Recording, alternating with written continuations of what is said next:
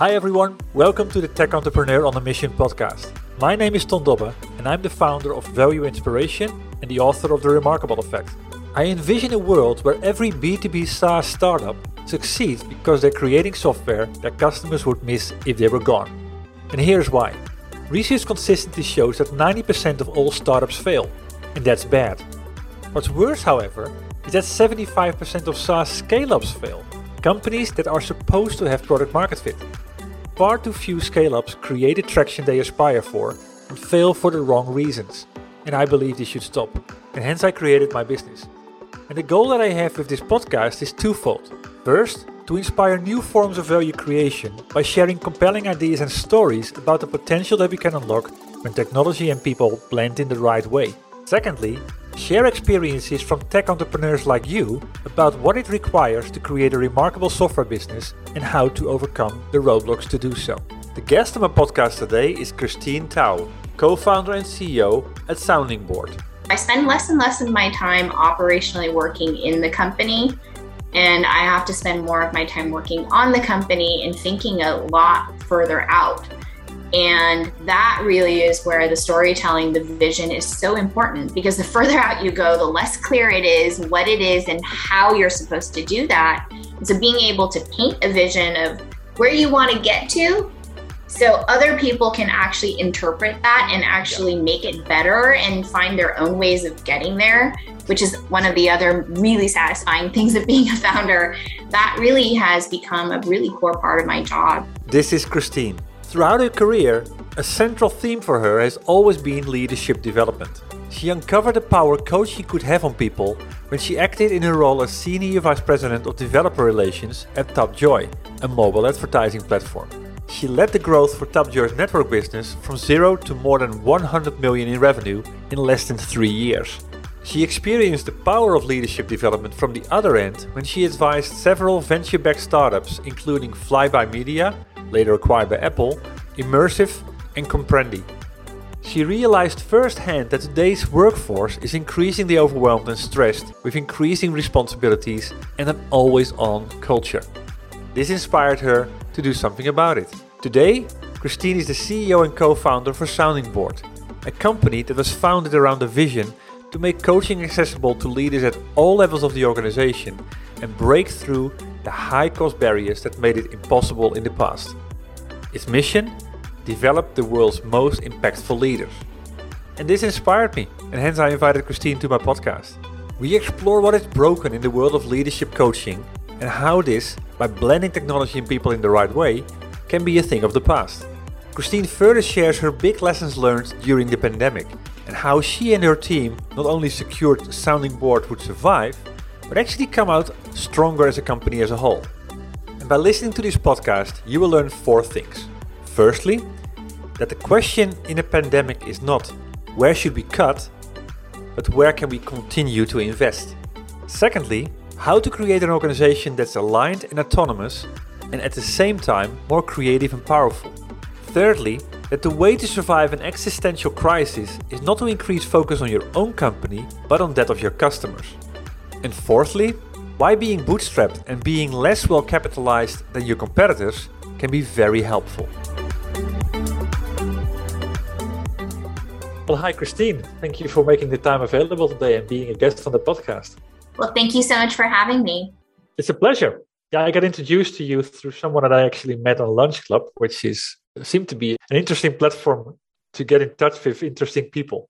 So we talked a little bit before this. I got interested into what your company is doing, Sounding Board. I think it's a very it's a very interesting example of how a company that initially was really service based and moves into the technology sector and actually becomes more of a software company. I see that more and more. Yeah, I mean, and what you're doing is really related to like what's the core of this podcast, enabling well, bridging the gap between technology and people in order to help people do things they've never been able to do before. But before we start talking about your company, a little bit about you. If you would have to describe yourself in two or three words, what characterizes you? Wow. So only two or three words? I would say ambitious. I would say curious. And I would say, you know, creative. I'd probably say those three things. Very nice. Yeah, and excellent traits to have as an entrepreneur. The curious one is actually a trait that I describe in my book as something that actually the whole company needs to be curious and keep asking questions to get deeper to what the real problem is. But it's a very good thing to master because that's where it all starts, right? Where the opportunities come up. I've always just felt, you know, even in my own career, you know, it's at kind of that point when you feel like you aren't learning is usually the point that I get bored. so the good thing is there's always something to learn when you're building a company. Definitely. Definitely. Well, let's talk about that. You started sounding boards. I think what I saw on, on LinkedIn was 2016. And like, what was the big idea behind this? What sparked it? Yeah, well, the inspiration for Sounding Board really was born out of my own personal experience in working with a coach. So I'm based in the Bay Area in California and have spent most of my career working in tech. And it was at the previous startup I was at that I got a coach for the first time. I was employee 30 and we were lucky in that the company hit sort of struck gold. You know, we were in the mobile platform and building and helping monetize apps as the Apple platform and Android platforms opened up. And so the company scaled to $100 million in revenue in a very short time, less than three years. And what happened was I got promoted up into our executive management team. And I was one of two execs who had never done that job before. And so our CEO and our board gave me a coach to work with. And really, it was one of the most profound experiences I had ever had, not only professionally, but also personally, you know. And I ended up bringing coaching in for my entire team. And what I saw happen was that I was able to build a team that was, you know, higher engagement, lower attrition, all of those great employee engagement stats you always want to be able to talk about. And I really credit that with investing early in their development. And so that experience just stayed with me as I left that organization as I thought about what to do next. You know, seeing that coaching was one of the most profound developmental experiences I've been through. I just really felt like there was an opportunity to be able to bring that down into an organization earlier in a career when I had really felt like I had needed it most myself. And to do that by putting technology at the forefront of it. And so that's really how Sounding Board got born. And the fun part of the story is that my co founder is my coach. And so Lori joined me and brought all of her 25 years of expertise as a public and private company CEO coach and really has been the heart and soul of embedding that practice into our methodology and our approach to coaching, which really focuses on leadership development and helping companies create their most impactful leaders.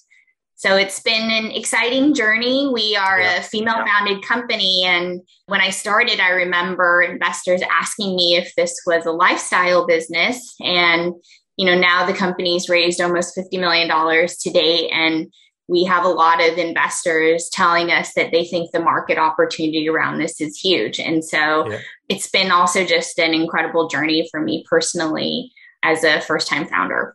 I can imagine. Yeah, exactly. So, I mean, I can completely agree with you on the experience of coaching and that it can be life changing as it did for you. I mean, the coaching at the end has always been a profession that people do, and it's really like yeah, a person to person thing where does the technology part come in? I mean, what did you see, or what was the problem that you saw in the market that required the technology aspect?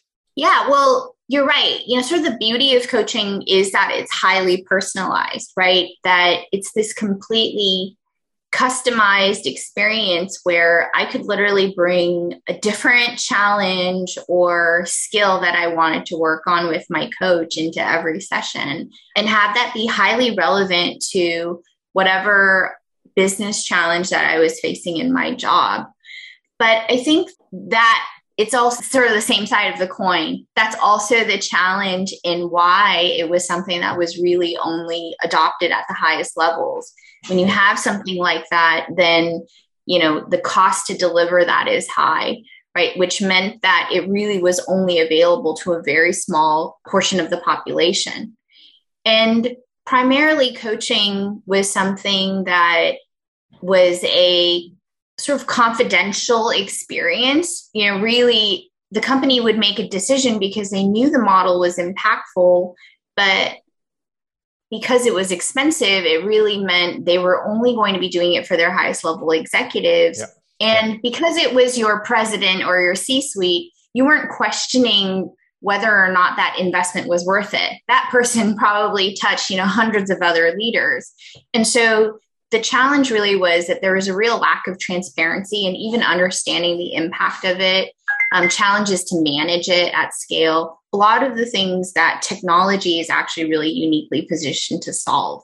And so True. for us, we felt like, you know, one, not could you only use technology to be able to deploy it so it didn't have to be an in person model. Uh-huh. You could use technology to bring context to it, to make it more effective, to make it more integrated into an, an organization's business strategy, to be able to use it to be able to better measure and understand the impact of coaching. And that's important for companies when you think about doing something at scale, where now instead of only touching a handful of leaders, you might be touching hundreds or even thousands of leaders. And I think there's very few businesses today that can justify that level of investment without having some data to be able to understand the impact of that. And so I think that's uniquely where technology really is an enabling, you know, platform to be able to bring something that wasn't able to be done before. Yeah, I understand that. Yeah, you're completely right. Typically, the coaching has always got a sort of a premium connotation to that. That it's indeed only available for top leaders, and there's a cost to it. And I also, I think, agree with you. I don't think I agree with you. I do agree with you that it's that you don't question that, and I think that's good to do it. So, what did you create then in the years following 2016 up to now? What is the platform about? Yeah, well, you know, it seems crazy that now, you know, given how you and I engage and all of us engage today, which is a completely virtual format, the first hypothesis really was whether people would even engage in a format like this virtually. so, the first thing we had to build actually was just digitization of that experience. So, thinking about how do you create a profile? How do you get matched to a coach when you don't get to meet them in person and assess whether that person's a good fit for your leader? How do you schedule? How do you connect? You know, is it via phone, audio, video? All of the things that today seem like table stakes for any sort of communication or relationship that you build online that really was the first piece. The second piece then was some of these collaboration tools. For us at Sounding Board, we think of success not just that the leader, you know, got something out of that experience. For us, we think that we're successful if the organization as well really understands and sees the impact of that leadership leader having gotten that developmental experience and so for us, we've built quite a number of tools to be able to engage stakeholders beyond the leader that we're coaching in the process. It could be somebody's manager, it could be a peer, but all of this feedback and data is really something that drives a richer experience and a more impactful outcomes, really, for the coaching. But traditionally, it was really hard to do. There's a lot of manual spreadsheets and documents and phone calls just to be able to gather that. And now we have that all automated. And then the last piece is related to that measurement piece. You know, we have a very specific capability structure and model that underpins our platform that allows us to capture and assess your development of your skills and also progress against your goals as you work with your coach. And we're able to distill that at an organizational level and allow our customers to understand that at scale across everyone participating and even slice and dice that data in really powerful ways for them to really start to gain insights about the coaching in a way that they couldn't have done before. Interesting, especially that last part that you mentioned. I mean, have you seen that this then has sort of lowered the barrier for organizations to bet on coaching rather than yeah the traditional training that people get because i mean i think the yeah. personal aspect of it the personal challenging is uh, the reflection that you get from is indeed fantastic but has that technology element brought things together for organizations to say hey we're lowering the barriers for a good number of layers. Yeah, if you think about just what's the power of data, the power of data is really better understanding and then ideally being able to trust that and you leverage that data to drive more efficient application, right? Yeah. And so what we put out a sort of state of the leadership industry and a coaching report last year. And one of the biggest factors that was keeping organizations from deploying coaching more broadly was the lack of data and understanding about its impact. And so that really is where technology has helped them understand the impact and to do that at a scale that has then now increased demand for coaching in the organization because you know if you think about anything that you do today any decisions that you're making to influence business strategy what's often the first question you get asked is well where's the data that tells me this is the right decision or recommendation right? So it's absolutely an enabler and has unlocked the model i think for a lot of organizations where you innately knew the power and you knew that it worked right? If you've experienced coaching and yeah. like i have or like you have you know that it's one of the most impactful models. I think organizations were just really struggling with how to be able to translate that into a business strategy that they could sort of evangelize more broadly across the org. Yeah you definitely turn into a technology company from that. But I'm always interested in, to understand like the journey that you took there, becoming a technology company, and what has been the most important decision that you've taken on that journey. If you look back at it right now. Yeah, I really appreciate this question because we are at the beginning stages of bringing our SaaS platform to market. Yeah. And yeah. what people don't often realize is that this is something that has been years in development from idea through strategy through execution product development and now you know go to market. And i think one of the things that i really learned was i can tell you the story actually which is one we always pay a lot of attention to signals. And for any startup where are the most important signals your customers, your users, the market, and the trends.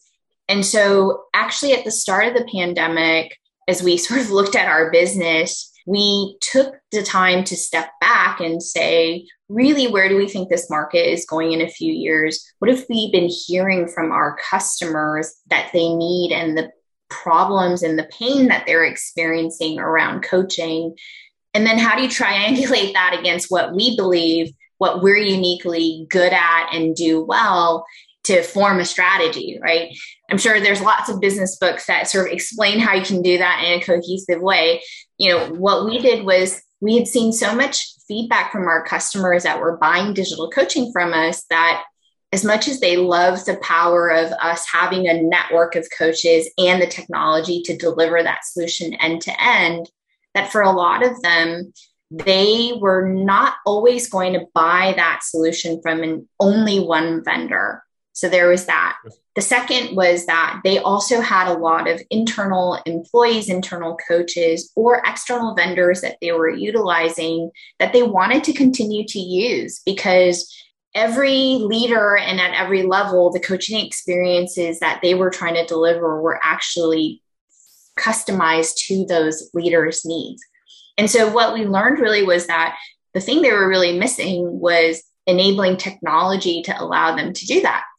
We had customers that were managing, you know, programs on spreadsheets. Some had even tried to build their own technology. Some had tried to retrofit technology that was meant for other use cases into that.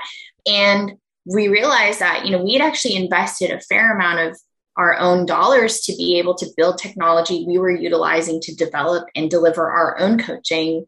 Yep. And with additional investment, there was a real opportunity to expose and give that same software to our customers and how powerful that could be for them to be able to have that in one place. And so that really was, I think, one of the most important things that we did, which was it's very hard when you're a startup because so much of a startup's focus is on trying to maintain, you know, trying to prevent an existential crisis. Don't run out of money. Make sure that you are, you know, continuing to grow and scale. And so it can often force your thinking as a founder to really only be thinking short term and from a model of you know don't die right i think probably you've heard that a lot from you know other accelerators but the best decision i think we made is the more that you can pull back balance some of that short term operational execution with longer term strategy, distilling some of these insights that you get from your customers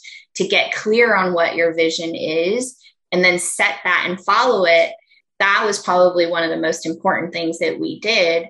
And then you've got to stay committed, right? So, and execute towards that. And it sounds easy when you read about it, very hard to execute. Let me make a small interruption here. Christine just made an excellent remark about what has helped Sounding Board to become a stronger company while they were going through the crisis. The realization that staying focused on their customers and realizing their long term vision was critical to survive. It's a typical trait remarkable software companies master. They focus on the essence and realize that offering something that's valuable and desirable is what it's all about, in good times and bad times. And you can master these traits as well. The first step simply read my book. I've made an electronic version available for free. Just visit theremarkableeffect.com to grab your copy and inspiration will spark within the first 10 minutes. Back to the interview. Lori, my co founder, and I often say, you know, we work really hard, but I think we're also a little bit lucky in that we've generally 80% have been able to make and been lucky to make some of the right decisions and then stay committed to that perspective to execute through it. And you know here we are still at the early stages but it's been exciting. Yeah. I mean i really like this example because you go in and you're a coaching company and at some point technology becomes part of it but you still see yourself as a coaching company that is and you got sort of a yeah a level of differentiation because of the technology that you deliver with that main service. And suddenly you kind of yeah cut it in half there and say wait a minute. The opportunity is not with us being a coaching company but by enabling all our customers to just leverage coaching in a completely different way. Very interesting model. And it's super hard to kind of to break the line there because yeah it's almost taking the foundation away but it's like really yeah what you're saying is stepping away seeing the bigger picture and seeing where the opportunity and the real pain point is really at Smart, smart. What has been the hardest nut to crack on that journey? You know, I think for every startup, especially early on, you're always limited by resources. And so focus is always one of the biggest questions. How do you relentlessly prioritize where you're going to arm your limited resources against and what's the likelihood of you being able to be successful doing that? Yeah. And so I remember actually when we started to formulate this strategy and I was engaging with a few of my investors, I had some of them point blank tell me this is a wrong decision, you know, and the biggest concern they had, which was completely fair, was divided focus as a team and divided resources. And so I think the learning, and we're still, you know, in this journey now. I'm certainly not declaring victory yet, but I think the thing that you have to keep continuing to come back to is you know what are you learning as you're engaging with your customers and what are you learning as you start to see where the market is going and then you do have to take some risks where you know it looked very fuzzy then when we made this decision but you know as we continue to build against it we also continue to stay close to the market and see you know, are we continuing to get the feedback that this is the right direction? Yeah. And I think we saw enough of those signals to keep going. and, you know, I think it is one of these things where, you know, as a founder, you have to, what I've learned is that the more that you can build conviction in your ideas and be able to communicate that out to the market, oftentimes that becomes one of the most important things that you have to do as a founder is maintain that conviction as you execute through a lot of inevitable ups and downs. Yeah i understand that. Well does it mean that you've paid quite a bit of attention to really clarifying your vision? Like what is that change that you try to create in the market? Yeah, I think, and that's funny because I remember, you know, before I started Sounding Board, I was an executive and I'd operated and built, you know, some very high scale, fast growth businesses, whether it at YouTube and online video or in mobile and mobile apps. And you read a lot and you Google a lot about, you know, what's an executive's job, what's a CEO's job. And I always found these articles that talked about, you know, a CEO has to be a storyteller and a CEO has to build a vision. And then you saw all of these examples of, you know, Steve Jobs, at that time, Mark Zuckerberg, because Facebook was exploding. And it always felt like, sure, I understand why that's important, but I didn't really fully understand that because it felt like, well, you also just have to be able to execute. I was always very executionally focused as an operator and an executive. And so, what the big shift I learned when I became a founder and a CEO, now I deeply understand why that is something you read about all the time the power of storytelling, the power of having a clear vision. Because, especially as your company grows, you are doing less and less of the work Today, I am very fortunate, which is very different than a few years ago, that I've got an amazing leadership team around me. They have hired amazing people on their team as well. And so I spend less and less of my time operationally working in the company. And I have to spend more of my time working on the company and thinking a lot further out. And that really is where the storytelling, the vision is so important because the further out you go, the less clear it is what it is and how you're supposed to do that. And so being able to paint a vision of where you want to get to so other people can actually interpret that and actually yeah. make it better and find their own ways of getting there which is one of the other really satisfying things of being a founder that really has become a really core part of my job and so we take it and I take it so much more seriously than I had done before when I hadn't really had this role as a founder and CEO. Yeah, now you make a very strong point about the fact that the vision should only be something that you write on the wall and then kind of leave it. I mean, the vision at the end is a point in the future where something has changed to the benefit of well everybody or for a particular group. But what you also made a very clear point on is, but then you need to kind of connect all the dots to how do you get there and how do you measure that you're making progress on the vision, which is really operationalizing it and making it tangible for everybody in the company to understand, okay, this is where we're going, this is how I make decisions. And yeah, that you don't have to handhold everybody. Because that's also, of course, an issue that the company is growing and you cannot handhold everybody again. Okay. No, and it's not, and you can't scale to the next level if you're doing that, right? And it's been such an interesting learning process for me because it's not something, to be honest, that I felt came very naturally to me. Mm-hmm. And so I really had to think about, you know, well, what would you want to know when you, Christine, were, you know, just executing at a level that could help you better make these decisions? And what's the way to actually say that in a way that people remember yeah, and sticks? And how do you actually integrate that into the operational cadence of the company, not just one statement that gets repeated, but it actually is, like you said, operationalizing that. And so, you know, internal comms has actually really dramatically increased in terms of the amount of time I spend on it, particularly in a remote environment, because we've just learned it's one of the most critical things that you need to do as any leader. And to be honest, at every level. Yeah, that's true. And particularly now that the world is really the remote first, that art of communication, internal communication, is really exploded. The world's best known investor and Wall Street expert, Warren Buffett, once said Wall Street is the only place that people ride to in a Rolls Royce to get advice from those who take the subway. Mr. Buffett's quote is remarkably accurate, but how many people would rather receive advice from him than someone simply guessing?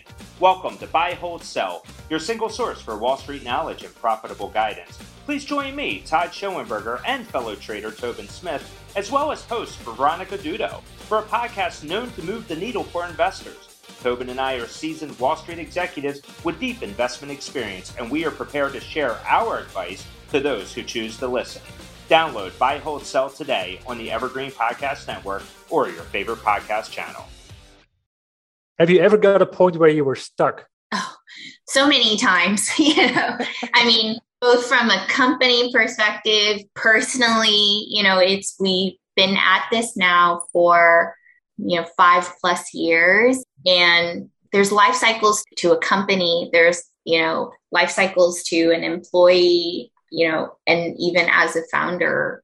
I think the thing that has been so important and a lifeline for me is, you know, I have an amazing co founder, my co founder, Lori, who actually was my coach. And look, we're very different. We probably drive each other crazy about 50% of the time.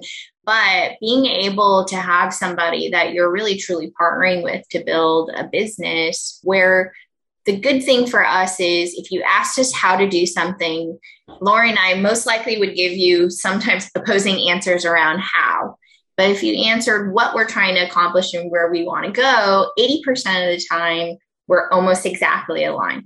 And so, what I found is that as long as we can stay open in our communication, work on our relationship, that it's worked so well to be able to get you through those points in the company's life cycle yeah. when you feel like, oh my God, what are we going to do? You know, or myself, I've been feeling X, Y, or Z, or just tired, you know, that you can really help kind of lift each other up. Yeah, exactly. I mean, that whole process. I mean, you, you started your company way before COVID, and then you said, okay, during COVID, we started to kind of step back look at how the market would be developing, where are we at our strongest point, where can we add the biggest difference to our customers. But I'm currently writing my second book, which is about remarkably resilient companies and typically answering the question how do you not only yeah, bounce back from adversity, but actually become a stronger company altogether? Mean, has that applied to you? Have you got a feeling that you came stronger out of COVID? Absolutely. And I think it comes from, you know, one, Lori is a just a very grounded person. And that has really helped through the inevitable ups and downs in organization. Look, when COVID hit, we had like, you know, a very scary moment because we primarily sell into the people office, the head of HR, L&D, where if you think about what function in a business probably had to 10x their workload during the pandemic, that's probably one of the most impacted functions in thinking about how you're just dealing and managing an organization shift. And so we really had this worry that our business was going to have be negatively impacted. And certainly we did see an initial pullback because they just had a lot bigger problems they sure. had to deal with initially. But I think we always then tried to come back to this idea of challenge also brings opportunity. And you have to actually, really, as a founder, think about that and believe that and focus on finding the opportunity in the challenges and then execute as quickly as you can towards those. It doesn't mean you're just opportunistic though, right? So you're not chasing after everything. It's then that other step I had said, right? How does that align to your strategy, what you're doing, where you want to go? And so I think it was partly just really trying to anchor ourselves in that also when you know the world is changing and you're freaking out you have to find ways to ground yourself so you don't freak out along with it right and so sometimes having some of these beliefs and philosophies were really helpful for us even just personally right to say look there has to be opportunity here we've just got to make sure we're looking for that and I apologize. I think I've got like vacuums and, you know, lawn blowers and things going on in the back, but hopefully the audio is still okay. That's okay. Yeah. But what is the biggest takeaway from this period that made you stronger? I think it's that it comes back to your question around the vision, which is, you know, these really are opportunities for you. And we had to crystallize it because we were concerned out of the amount of resources we might have available to us right? So for us, it meant if you might have less resources and potentially a slowdown in the business, that means the decisions we make, we've got to feel more confident that those are the right decisions yeah. and less reactive and more proactive. So it was kind of out of this like scarcity comes focus. And I think that really was one of the biggest learnings is that you know, even for us, I bootstrapped the company to start. We're traditionally and historically less well capitalized than some of our competitors. I think mm-hmm. that has been something that has been helpful to us to a certain extent, right? Which is the having less resources mean you have to be more focused. And that means you have to be more intentional about the things that you do and why you do them. Funny, yeah. Yeah. That the moment you got more resources, that there's abundance of money and resources that you're less yeah focused on whether they're doing the right things because there's enough well between air quotes at the end interesting yeah i think timing is important right now it's if you have too many resources when you don't yet clearly understand True. what your advantages are and where you're going that's a really dangerous place to be but what you really want to make sure is that you're capitalized at the right time. Right now, you know, we just closed a round of funding, but we have a very clear idea of what we're going to do with that, why we're doing that, and how we want to execute against that. And to me, it was the right timing, as frustrating for us as it might have been earlier on in our company's life cycle to feel like you didn't have the right resources. Uh-huh. You know, you always look back and think, you know, well, probably was the right timing. And why was it the right timing right now? Because you're more prepared? Because things were more in place? I think it's both internal to us as well as external to the market, right? I've been lucky that in my prior career, I've been at companies where you've seen the market timing was the right timing. And when that happens, it's like a beautiful thing for businesses. Everybody gets an opportunity to grow. And there's almost no things you can do so wrong that you can't continue to scale and grow. And I really feel like right now, between the move to remote work, virtual, the attention and macro trends that we are seeing in the learning space and the HR tech space that we operate in, all of it points to a need for technology first, more personalized models, and a return to a focus on leader and the need for strong leadership. And so we've got amazing macro trends really driving demand for what we're doing. And then I think internally it was lining up the right strategy, investing those resources, and building product that we think really could meet that market need. And so if those two things can happen at the same time, that's actually very rare. And so yep. that I think is really exciting. It is exciting indeed.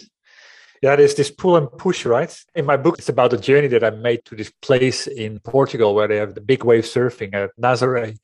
And the story there is because the waves are so high there because there's multiple forces coming together for the canyon. And that is exactly what you're talking about here. There's multiple forces coming together at some point, and then it creates that peak, and then you get your takeoff there. So that's really interesting. Let me see, because I'm just referring to my book, The Remarkable Effects. You've been an entrepreneur now for a couple of years. What do you believe are essential traits that you need to have in order to create a software business that people start talking about? Well, so I'll sort of answer two ways. One, as a founder, what do I think are some of the really important things that have helped me through this journey?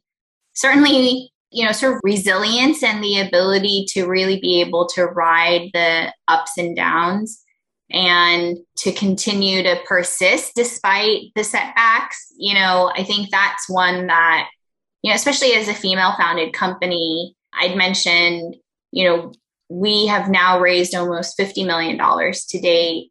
If you look at the stats in the market, less than 3% of venture capital goes to female founded companies. So just being able to be part of that very sad statistic, which really, you know, is a passion of mine to continue to see how we change and impact and up level that conversation. It's meant that I've had to hear a lot of no's, you know, I've had to hear a lot of people not believe what we're doing, you know, not believe in myself or, you know, all of that. And I think there is this balance of being able to say, hey, we're taking feedback, but that conviction, it kind of comes back to that conviction. So that's probably one of my biggest learnings as a founder.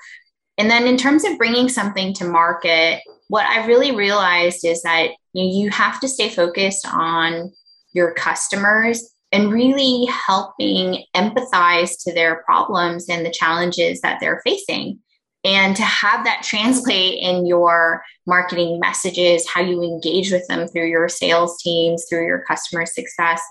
But so we have actually spent a lot of time now, even continuing to update our messaging as we start to evolve our understanding of what pain and problems we're solving for our customers.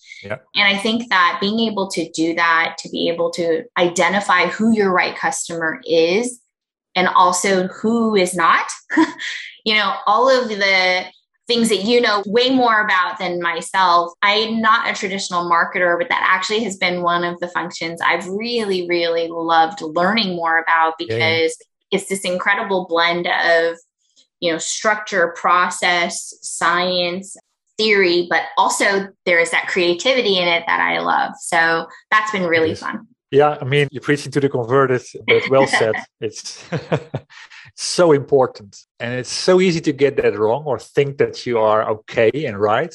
But the market is so noisy and everybody's screaming that they have the best thing this and the best thing that and the leader here and so on. But how do you get through that noise? And that's only by really addressing the problem. And I always talk about it as getting under your skin people say, hey, wait a minute, it feels like you're in my head. this is exactly how it feels. And yeah, and that's how you progress things forward. So thanks for sharing that. What have you been most proud of achieving so far with the business? Wow. You know, I always share this story that one of the things that gives me a lot of joy and satisfaction really is the people that I've worked with and the team that we've built. And one of the things that, you know, just recently, we're making a really big investment at Sounding Board around data and investing in, you know, getting access to the right data to help us drive more context in what we do, providing more data back to our customers so they understand the impact of that. And so we've hired a few folks that are really helping us to build that data strategy, the infrastructure, the technology. And I think what's been really satisfying is that literally they are doing things that I hadn't thought of, you know, and I wouldn't have thought to take this approach or that approach. And I'm seeing that happen across my entire organization and team. And so that is the part that is, I don't know if it's proud, but it's immensely, immensely exciting and satisfying as a founder, particularly because in the early stages, it's like pushing a rock uphill right? If you stop pushing, you just actually roll backwards and you lose progress.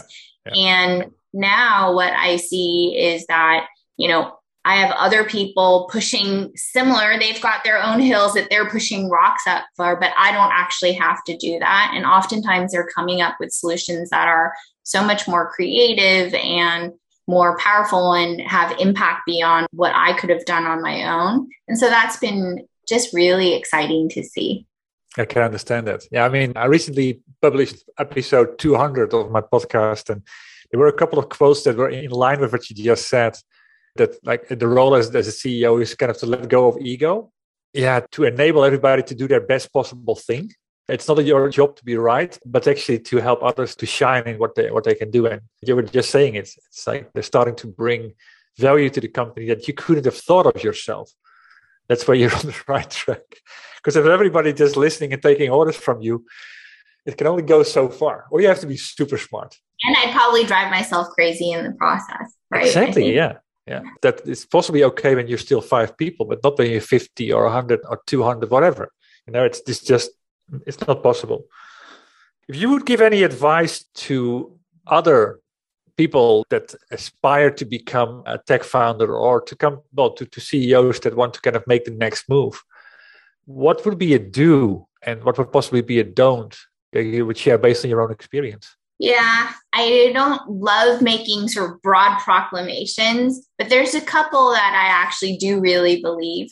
And one I always say is as a do is just ask. Literally, yeah.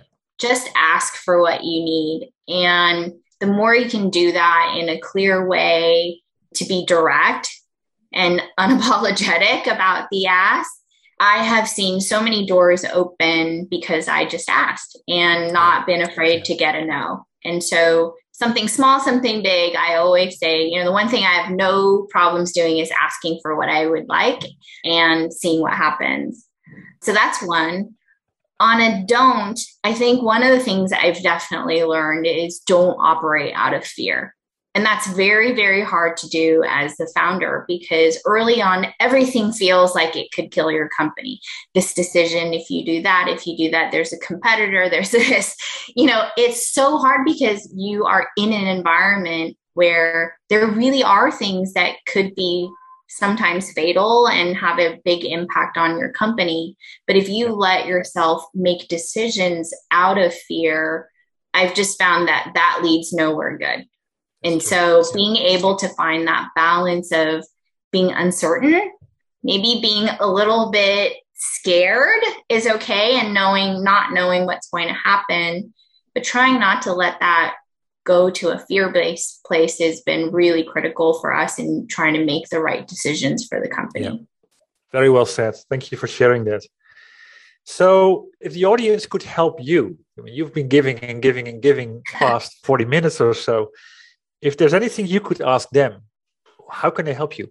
Yeah, I mean, I think one thing is just I would sort of encourage everyone to think about where you can continue to invest. You know, if there's founders out there or organizations out there that are listening, it oftentimes when you think about employee engagement or things that you have to buy in order to make your employees happy, people go towards things that seem shiny and fun and you know happy and easy and i think i would just encourage folks to really sometimes think about some of the basics you know good leadership making sure your leaders are actually equipped and have the skill set to be able to lead their teams effectively to invest the time in developing them of course, that points to what we do at Sounding Board, but it's because it really is important. And I think now more than ever, we're seeing that companies need their leaders to have mastery over their skills because there are less and less opportunities for you as an organization to actually be able to engage your employee base in a authentic motivating inspiring way and we certainly believe at Sounding Board that the skills, those are skills and leadership skills can be learned and developed. And so I'd really just ask people to think about that. You know, don't always go sort of fall back to what's shiny and new, but like really, what are some of those fundamentals you can do for your org that can really up level the experience for all your employees? Well said. Yeah. That's definitely a very good one to think about. I think it's also a good one to close this off with. Where can people go to find out more about Sounding Board or to say hi to you? Yeah, well, Christine at soundingboardinc.com. I love hearing from other founders and, you know, try to spend a good amount of my time also sort of giving back to the founder community. And then certainly on our website, you can follow us on social media. We put out a lot of content on the subject of leadership development, the trends and changes that are happening in work, how companies can think about building more resilient cultures. And so certainly would love to put a plug out for my marketing mm. team who I think are doing a really incredible job there. Great. Well, thank you very much. Yeah, thank you for telling the story and the evolution of the company and yeah, how it's found its, its root into yeah, something potentially really, really big. Thanks for sharing yeah, the wisdom that you gained over time and a couple of the very inspiring anecdotes. And good luck in the next episode of the journey. Thank you so much. It's such a, you know, gift to be able to share some of our story and I'm really enjoyed the conversation today. And this ends my conversation with Christine. I hope you enjoyed it. And if so, please leave a review on iTunes. And if it inspired you, please share it with other tech entrepreneurs on the mission that you have in your network. Other than that, thank you for tuning into this podcast. I had the honor to speak to Christine Tao, CEO and co founder of Sounding Board. As said, the goal that I have in this podcast is twofold. Firstly, to inspire new forms of value creation by sharing compelling ideas and stories about the potential we can unlock when technology and people blend in the right way. And secondly, share experiences from tech entrepreneurs like you about what is required to create a remarkable software business and how to overcome the roadblocks to do so. Before I close, I have two more comments to make. If you know other tech entrepreneurs on a mission that have a story worth sharing, please send me an email at ton.dobbe at valueinspiration.com. Building the momentum all starts with revealing the ideas. And that starts with you. And if you want to know more about my book, or you're interested in joining the Remarkable Effect tribe, please visit my website at www.valueinspiration.com. Thanks for tuning in. And you could do me a big favor by rating the podcast on iTunes or provide me with your feedback directly. I'll see you shortly on a new episode.